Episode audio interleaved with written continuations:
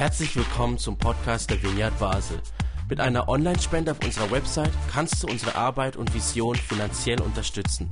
Vielen Dank fürs Mittagen und viel Spaß beim Zuhören.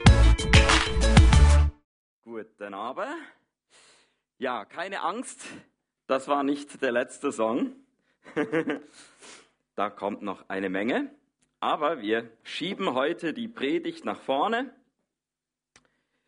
Und weil wir letzten Sonntag so ein tolles Musical hatten, dachte ich, ich mache ein musikalisches Quiz zum Einstieg. Zwar nicht mit Liedern vom Musical, aber ich dachte, ich präsentiere euch zwei Musikausschnitte, wo ihr erraten könnt, wer der Künstler ist. Und damit wir keine Urheberrechtsprobleme kriegen, habe ich gedacht, ich performe live. also seid ihr bereit? Musikausschnitt Nummer eins. Hier bin ich geboren, hier werde ich begraben. Hab taube Ohren, einen weißen Bart und sitz im Garten. Meine hundert Enkel spielen Cricket auf dem Rasen. Wenn ich so daran denke, kann ich es eigentlich kaum erwarten. Wer weiß?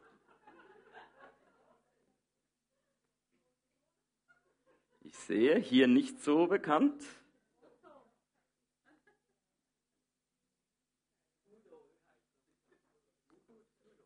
Oder weiß jemand den Titel von diesem Hit?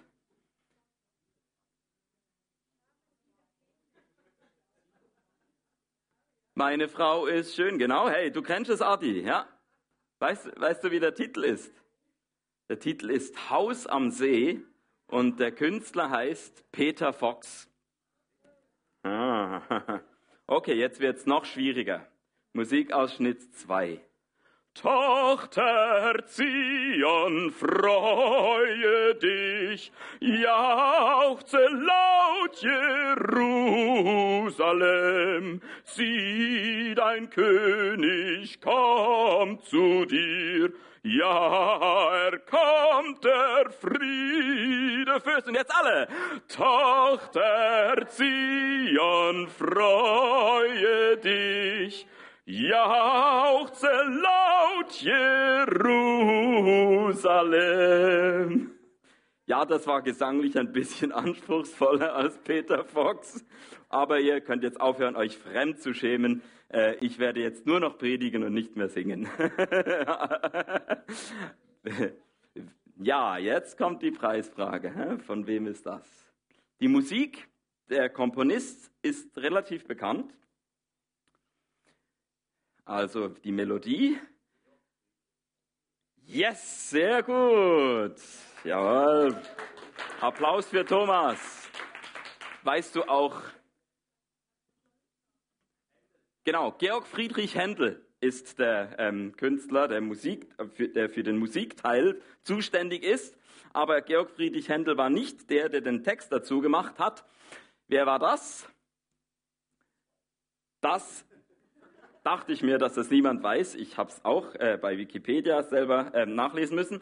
Das ist der evangelische Theologe Friedrich Heinrich Ranke.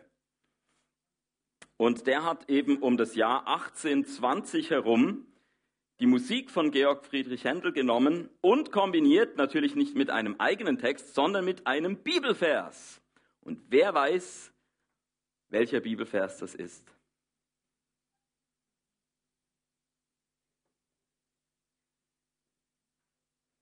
Soll ich sagen?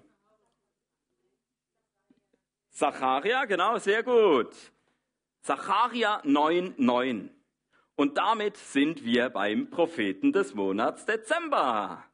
Genau, also ja, jetzt haben wir die Kurve gekriegt. genau, also jetzt wisst ihr natürlich alles klar, warum habe ich das gebracht?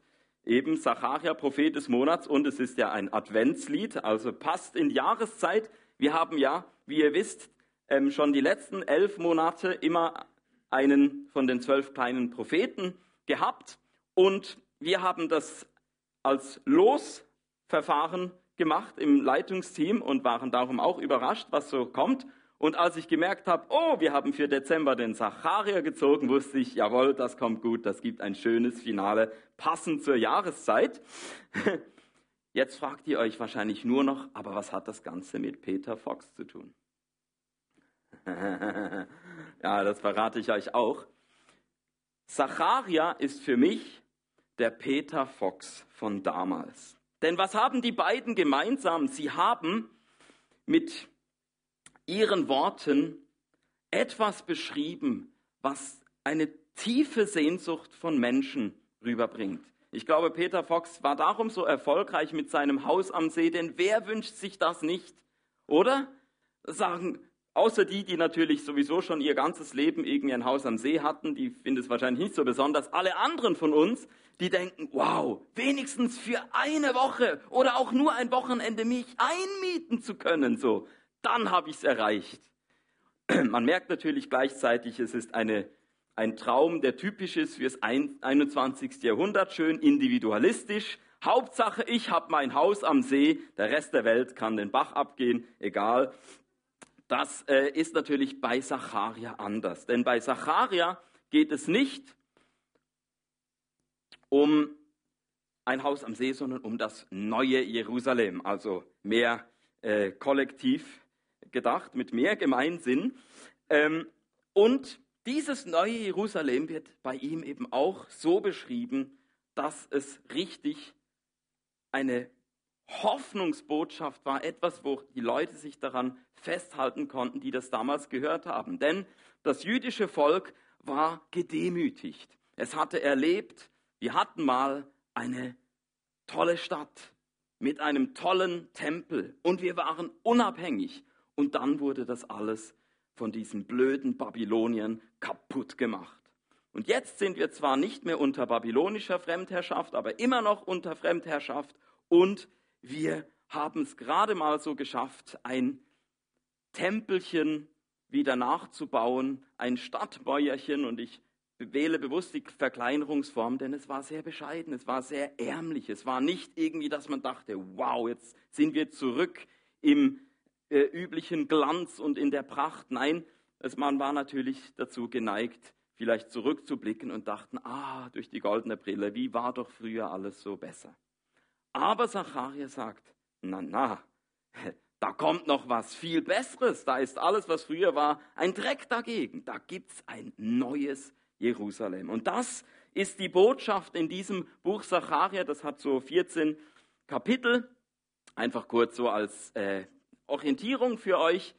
Es hat eine ähnliche Struktur wie das Buch vom Propheten Jesaja. Wir hatten da ja mal eine Predigtreihe und gemerkt, bei Jesaja gibt es nicht nur eine Botschaft, sondern es gibt äh, Botschaften, die in unterschiedliche Zeiten sprechen. Man kann so grob das Buch halbieren und die zweite Hälfte nochmal halbieren. Dann hat man drei Teile. So war es bei Jesaja, genauso ist es auch bei Zacharia. Die Bibelwissenschaft sagt uns, ja, also wenn dann wäre so ein historisch greifbarer Prophet Zacharia in diesem ersten Teil zu finden. Danach haben sich irgendwelche historische Sachen ereignet, die dazu geführt haben, dass es ein Update gebraucht hat, eine Aktualisierung dieser Botschaft.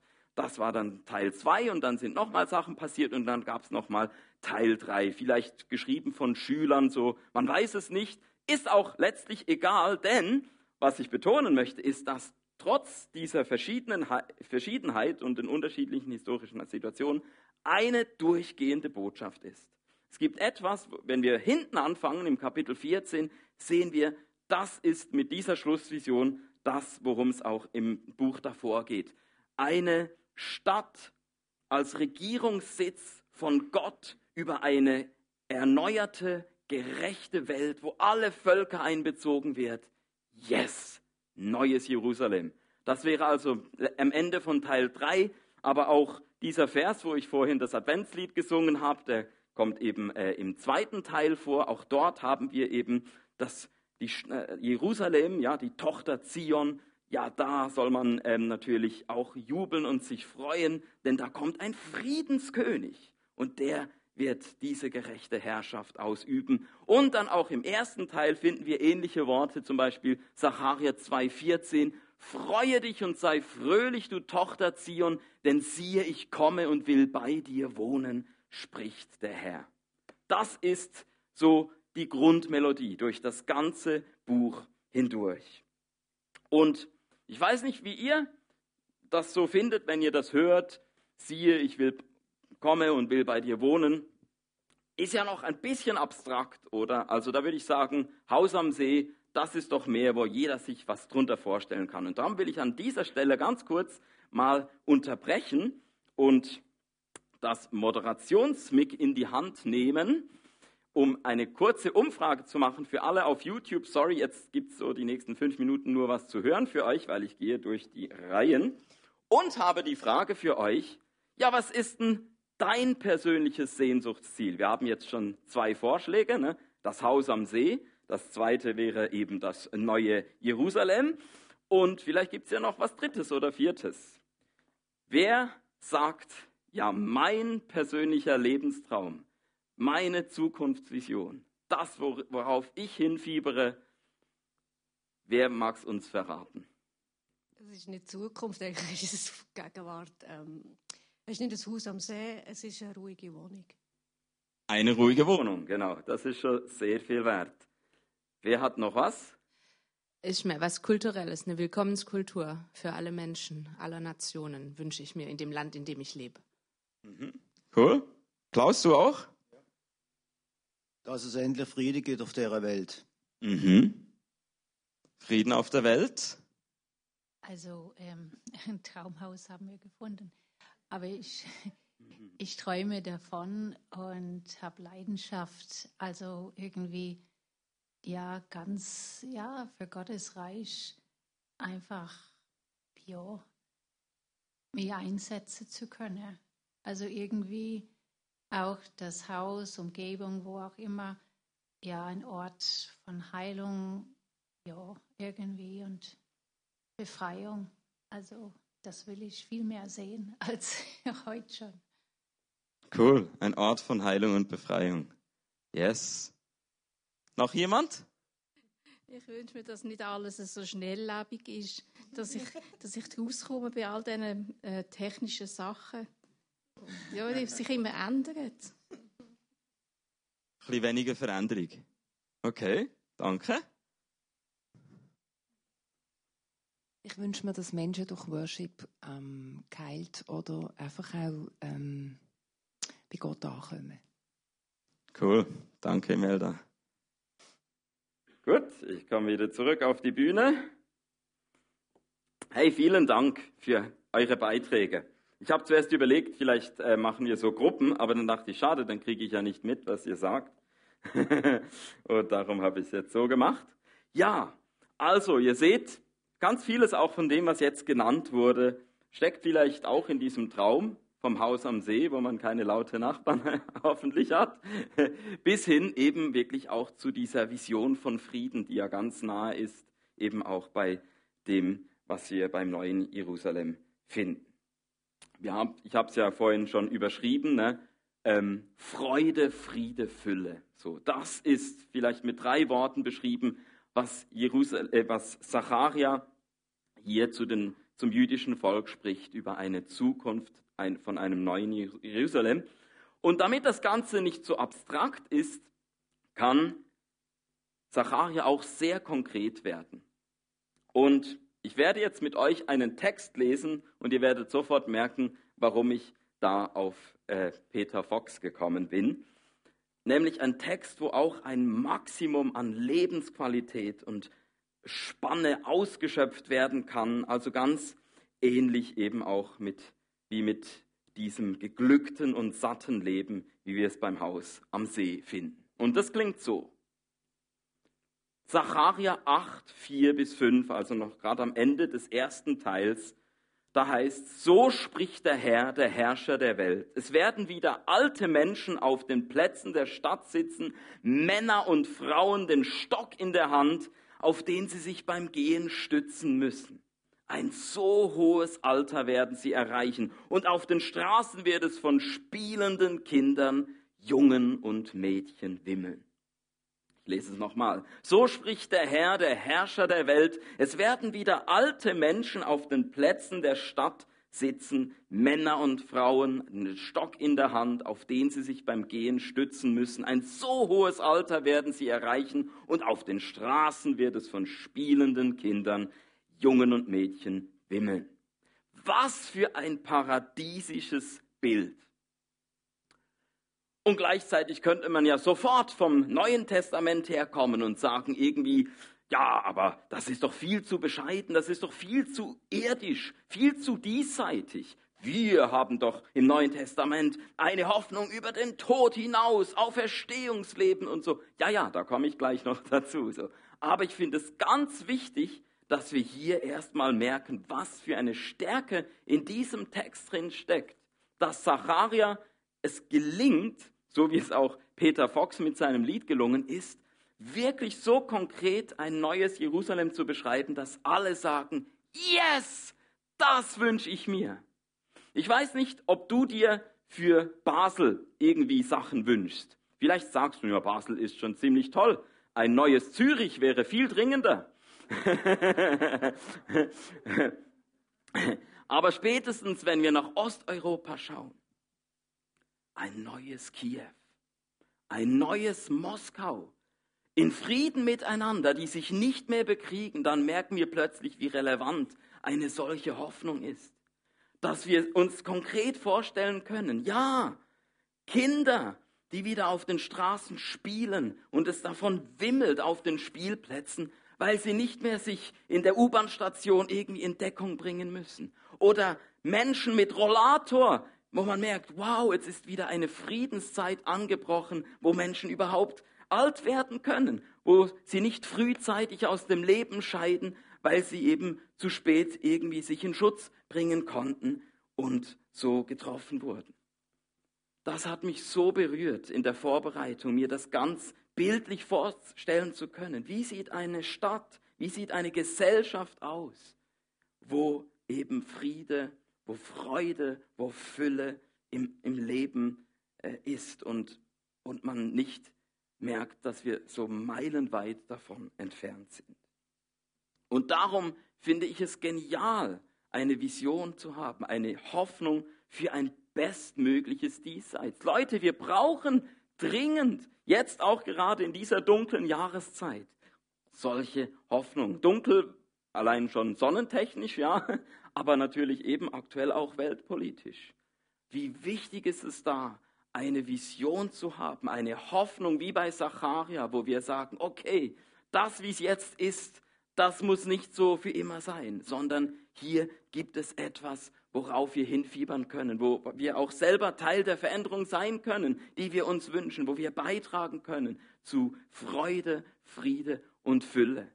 Und ich glaube, die Kirche hat es viel zu oft versäumt. Wir, haben ein, wir können in die Kirchengeschichte zurückschauen und merken, wie oft war es doch eben gerade so, dass die Kirche einfach vertröstet hat und gesagt, ja, man kann halt nichts ändern, so, ja, die Machtverhältnisse sind, wie sie sind, die Erde ist ein Jammertal, die ungleiche Verteilung vom Reichtum, naja, ist halt so, aber dann irgendwann, wenn du gestorben bist, so, dann kommst du in eine bessere Welt oder so. Wie, was für eine verpasste Chance, von einer Kultur zu sprechen, von einer alternativen Kultur, wo gerade die Kirche im Hier und Jetzt mit eine Kraft sein kann. Sie war es zum Glück ja dann auch, ja.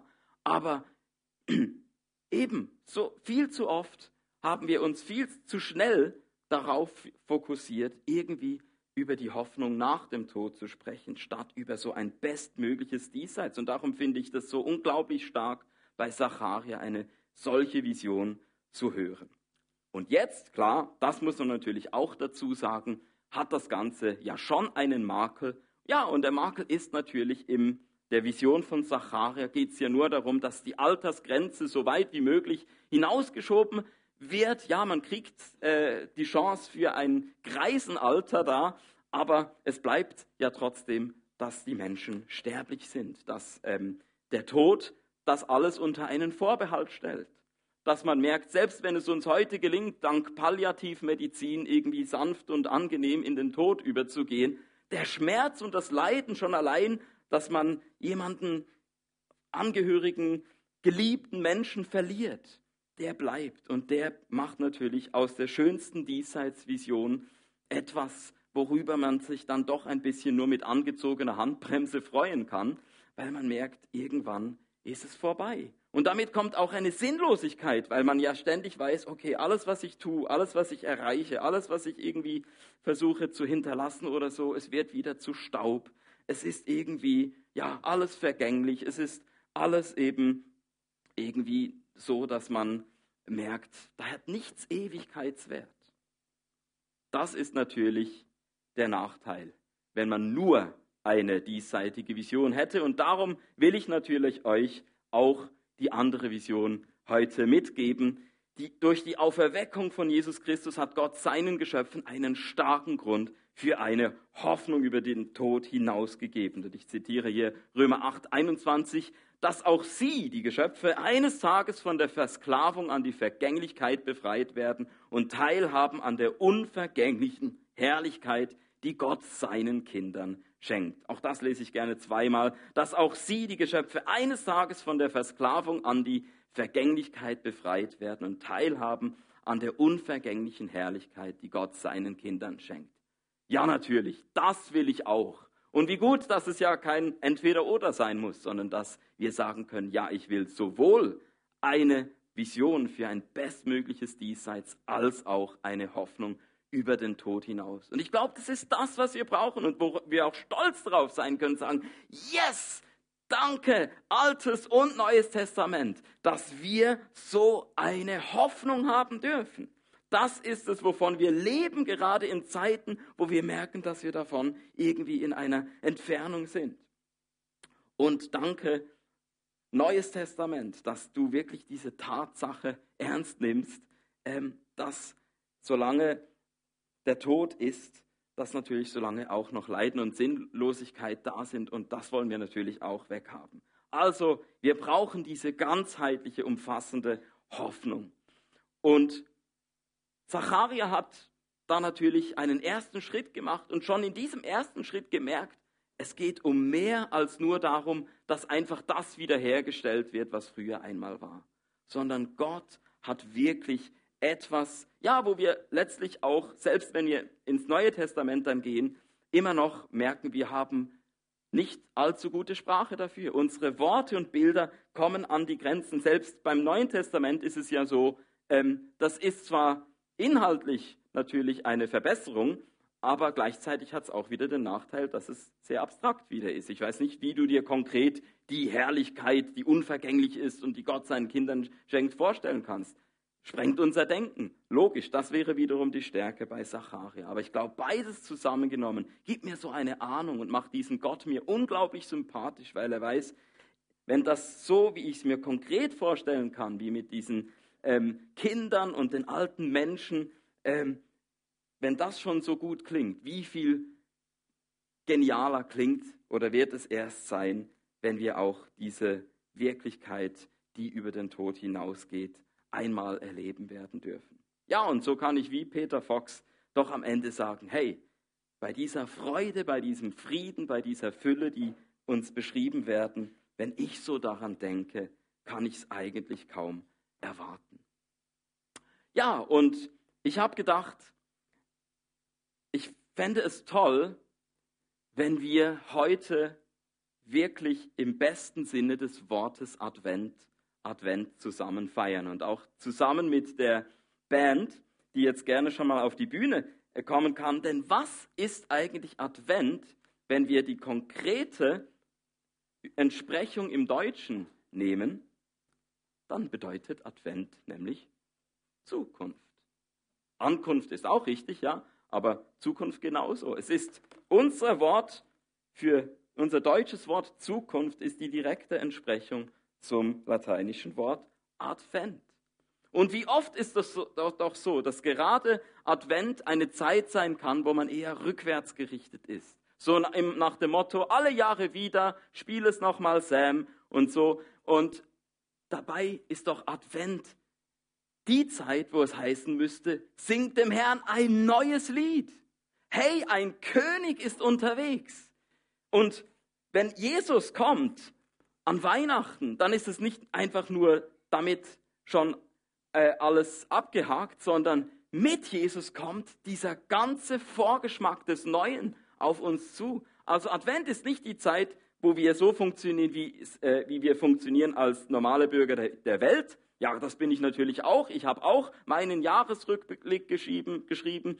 Mir hat YouTube auch gesagt, hör doch nochmal deine Lieblingssongs von diesem Jahr an. Okay, ja, man darf auch zurückblicken, weil wir ganz normal auch Teil dieser Welt sind. Aber eigentlich sind wir als Kirche antizyklisch und schauen in der Adventszeit bereits nach vorne. Und wir sagen, Herr, wir sagen Ja zu den zwölf Monaten, die vor uns liegen. Wir sagen schon im Voraus Danke für das, was du für uns hast. Vielleicht hast du 2022 ein Gebet gesprochen und wartest noch auf die Erhörung. Vielleicht ist 2023 das Jahr, wo du merkst, jetzt ist der Zeitpunkt gekommen. Gott hat in seinem äh, Zeitplan, wie es Michel immer so schön heißt, ja, er kommt nie zu spät, er kommt auch nicht zu früh. er weiß es.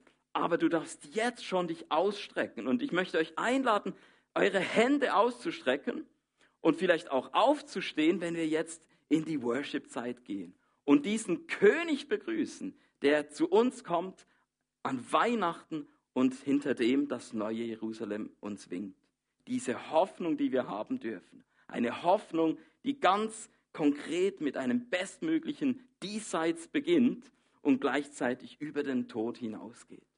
Seid ihr bereit? Hey, dann steht doch auf und ich möchte beten und dann übergebe ich an Jemina. Danke, Jesus, für all das, was du vorbereitet hast für das neue Jahr. Wir wollen nicht einfach sagen, ah, letzter Gottesdienst im Jahr, jetzt machen wir noch mal ein bisschen Nostalgie, sondern wir wollen jetzt schon sagen, Herr, wir sind ready, wir sind bereit für das, was du für uns hast.